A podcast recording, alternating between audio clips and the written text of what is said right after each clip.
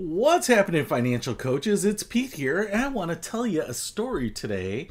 Um, I've got a few stories from the archives, but one had a fairly recent update here, and I actually want to tell it to you for a specific reason because I think as financial coaches, and as far as I can tell, a lot of financial coaches that weigh in on online groups or Q and A sessions and things like this um, we tend to project our values and kind of some hard and fast rules for ourselves onto clients.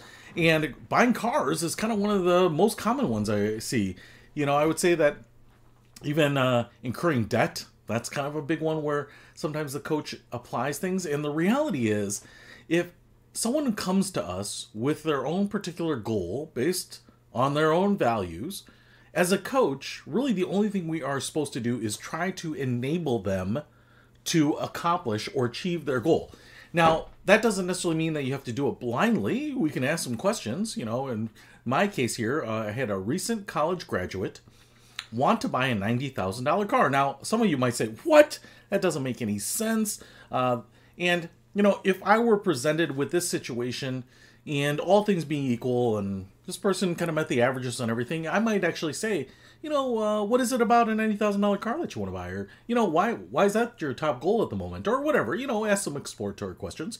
But if that's what they want to do, uh, even if it means, hey, I want to buy a ninety thousand dollar car, and I never want to save a dime for uh, retirement. I never want to put money away into a savings account. I, you know, who am I to say that that's not the right thing for them? Yes, there are all sorts of conventions that we use, you know, to get people to endure financial hardships to get into retirement. But just because 99% of financial coaches want that for people doesn't necessarily mean it's my place to apply that to someone at the individual level. And so this is something I see a lot of people get all up in arms about. And I'm going to give you a real story here because it kind of had a, um, some updates here and it's maybe a little bit longer story. I'll try to cruise through it as quickly as I can. But I had a recent college graduate, and this was my first engagement with him was probably in 2017, 2018. So I think five or six years, uh, maybe five years ish, I've been working with him on and off and on.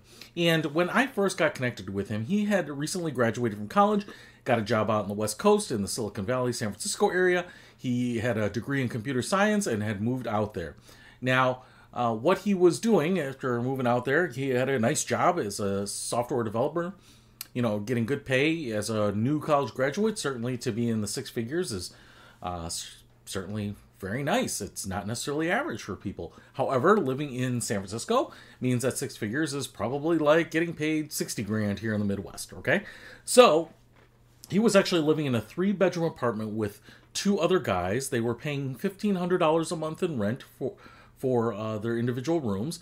And what he really wanted to do at the time was take the money that he had gotten gifted to him from his family. So his parents had given some money because he didn't come out of college with any student loan debt or anything like that. He had generally put himself through school, went to a state school. Uh, his family had given him some money, which he had used on his security deposit for his um, for his uh, apartment. He didn't own a car or anything like this, and he worked at a fairly well known, large, well capitalized, good benefit, uh, nice perks technology company, you know, software company. And so he was working there. Things were going well. He was uh, doing well there. You know, he felt like he had really good job security, you know, and so there was no reason for him to not kind of think about the next step that he wanted. And what he really wanted to do was buy a duplex and kind of house hack real estate. He wanted to live in one of the uh, residences and then rent the other one out. This would kind of keep his property tax a little lower. It would kind of give him free housing. We kind of went through the exercise of doing the numbers, got him connected with a real estate agent. He definitely did some house hunting on this type of thing. He was saving up money for his deposit plus the money that he already had when he went out there. And they just could not find a property. And as you know, uh, certainly in the San Francisco area, property values have really gone nowhere but up, and they have kind of gone up at a pretty significant clip. So he just could not make the numbers work. I mean, he he definitely could have bought something. You know, it wasn't necessarily like a duplex, but he could have bought a multi-unit building, stayed in one. He still would have probably been out of pocket close to what he was paying already, but he probably would have had a little bigger place. He would have had some exposure, and he would have had to get a fairly large loan financing for the rest of it. So as he went through that, and that was really over the course of a year that he was looking at that and saving money and kind of uh, keeping that on the front burner, he decided that he didn't want to do that. So, sometime around our anniversary, he came to me with a different idea. He wanted to buy a $90,000 car. And the reason he wanted to buy this was because uh, people actually at his employer were now starting to park in the employee parking lot and just use the facilities, the restaurants, the entertainment facilities at their employer, at his employer that they provide. And so people are basically kind of living, camping in the company parking lot. This is not something that's unique. He didn't invent this. This was something that was already going on. The company, at least, you know, I don't know them specifically, but they seemed to sanction this. So it wasn't like he was doing something and trying to do it below the radar. The company certainly understood this was going on. And given the high price of everything in San Francisco, I guess some companies are embracing it more than others. Anyway, so what he wanted to do was actually buy a converted Sprinter van or the like. I know there's kind of like the Ram vans and stuff like that. But you know, kind of these big panel delivery vans that was turned into a camper so that he would have a bed, a desk, be able to put in TV, have some solar panels, you know, heat, cooling, uh, a place to put his clothes and sundries and all of these other things.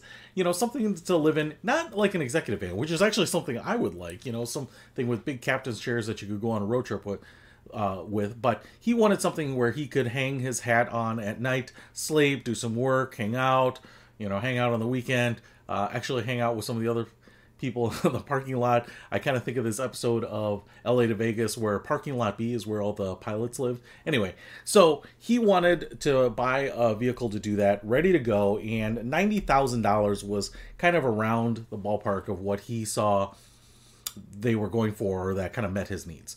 And so we looked, you know, and we kind of talked about the different features and the age and, you know, did he need something that was going to be hooked up to power, shore power essentially, or, you know, could he run it off a generator? You know, how big would they allow him to uh, park something in the parking lot without running into problems and etc you know how old would the car be?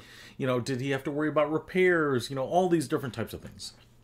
Eventually he did find a vehicle that met his budget. $88,000, in fact. It actually looks kind of cool. Uh, it certainly would be something if I owned it, I would take it on road trips. I'd go out to the wilderness and camp in it. It would save you from actually camping in a tent. It's actually pretty nice. It would be glamping, I think, for most people. And he started living in this thing. Actually, moved out of his apartment. They had no problems finding someone else would take over, and started living in the the car. Um, had enough money at this point to almost pay it off. Almost pay it off. Um, but you know, high salary, stock options, bonuses, all these other things. It was going to be pretty soon before he was going to pay it off. In fact, what I think we thought would be that it would take him probably the better part of a year, eight to eight to nine months to a year to maybe pay off the remaining portion of it. But fast forward, you know, things were going great. We had some check-ins. He had paid off the car actually a little earlier than he thought. Um, things were going well, promoted at work. He was making more money, continuing to live in this car, eat meals at his work campus, um, you know, all of these other things, actually starting to date, you know, and one of the things that was really great for him is that he was also able to work remotely, as uh, many of you know, that for a couple years they encouraged people to do that. So he drove his car out to Utah and uh, Nevada and around the country and worked remotely there. Um, had some great experiences. Was also able to travel because he wasn't tied down to you know apartment or anything like that, and um, definitely had spare cash and increased his savings rate. And all of a sudden, what's awesome is that in 2017 or 2018 um, my coaching client, who was 22 or 23 years old at the time, now fast forward to present day, and I think he's 28 or 29. You know, starting to think about the next stage of his life. You know, does he want to uh, get serious about a relationship, and does he want to settle down in a place? But the beautiful thing about this is because we certainly embraced his um, notion of buying a $90,000 car, which most 22 or 23 year olds I probably would say that's probably not the right choice for you know, fast forward to now, and he's sitting on obviously a paid off camper, but also uh, over half a million dollars in liquid cash, not to mention the money that he has put into his retirement accounts and everything else. So, you know, what I would say is that while maybe not all the money he needs for the rest of his life, how many 28 year olds out there are um, happy in life, doing what they love, living where they want to live, having a paid off vehicle, home, rental, whatever, you know, cabin, cottage on wheels. uh, have half a million dollars in liquid cash in a, in a savings and checking account that they can just tap into. Also, uh, securing their future by doing the things that they're supposed to do in a retirement account. Um, also, thinking about the next stage of life and being able to have those options on the table because of what he's done here. So I'm not saying living in a car in your employer's parking lot and eating at the restaurants and playing volleyball out in their yard or uh, running on their track or whatever is probably attractive to everyone. Um, I would definitely say that in some ways he has kind of lived the minimalist lifestyle, but in other ways, I said, he's traveled to far parts of the world that I have never traveled to. Um, he has done things, lived in places that I have yet to visit. I mean, he's had some great life experiences, and I think the key here is that in most cases, if people had heard this, if most financial coaches has heard some of these strange plans, some things that kind of go against the grain or outside of the norm, we wouldn't embrace it. We actually might steer or veer or nudge people to kind of get back to the center, have a steady job, rent an apartment, buy a home, start a life, you know, uh, put uh, three to six months of savings away and then put the rest into other accounts or think about college or whatever it might be, you know.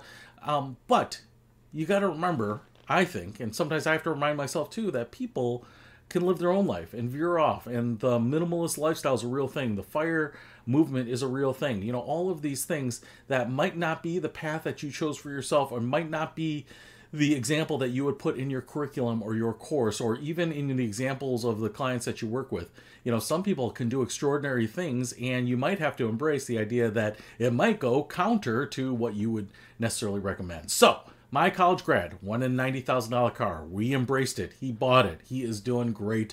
I think uh, life holds for him really awesome trajectory. Um, my fingers are crossed. You know, anything can happen. But you know, I think he has done way better for himself than the average, and certainly was much further, further is the right word there, further along in life than I was at 28 years old. So, and I kind of wish I had thought about some of these things. You know, the employer I worked for, 28 years old, would not have allowed you to live in their parking lot. In fact, I think the parking lot where I worked was $19 an hour to use anyway, so you wouldn't have lived there.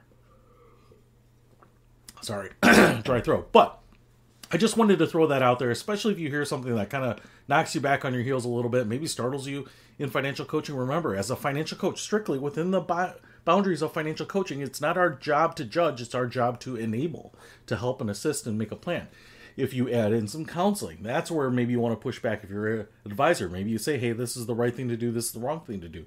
Whatever. You know, a lot of times we blend all of these things, but as a financial coach, if I were really playing only in that field, it would have been, hey, let's make it happen. How can we make this happen? As opposed to, hey, have you thought about other opportunities or ideas? So, anyway, hope that helps, and I will see you later.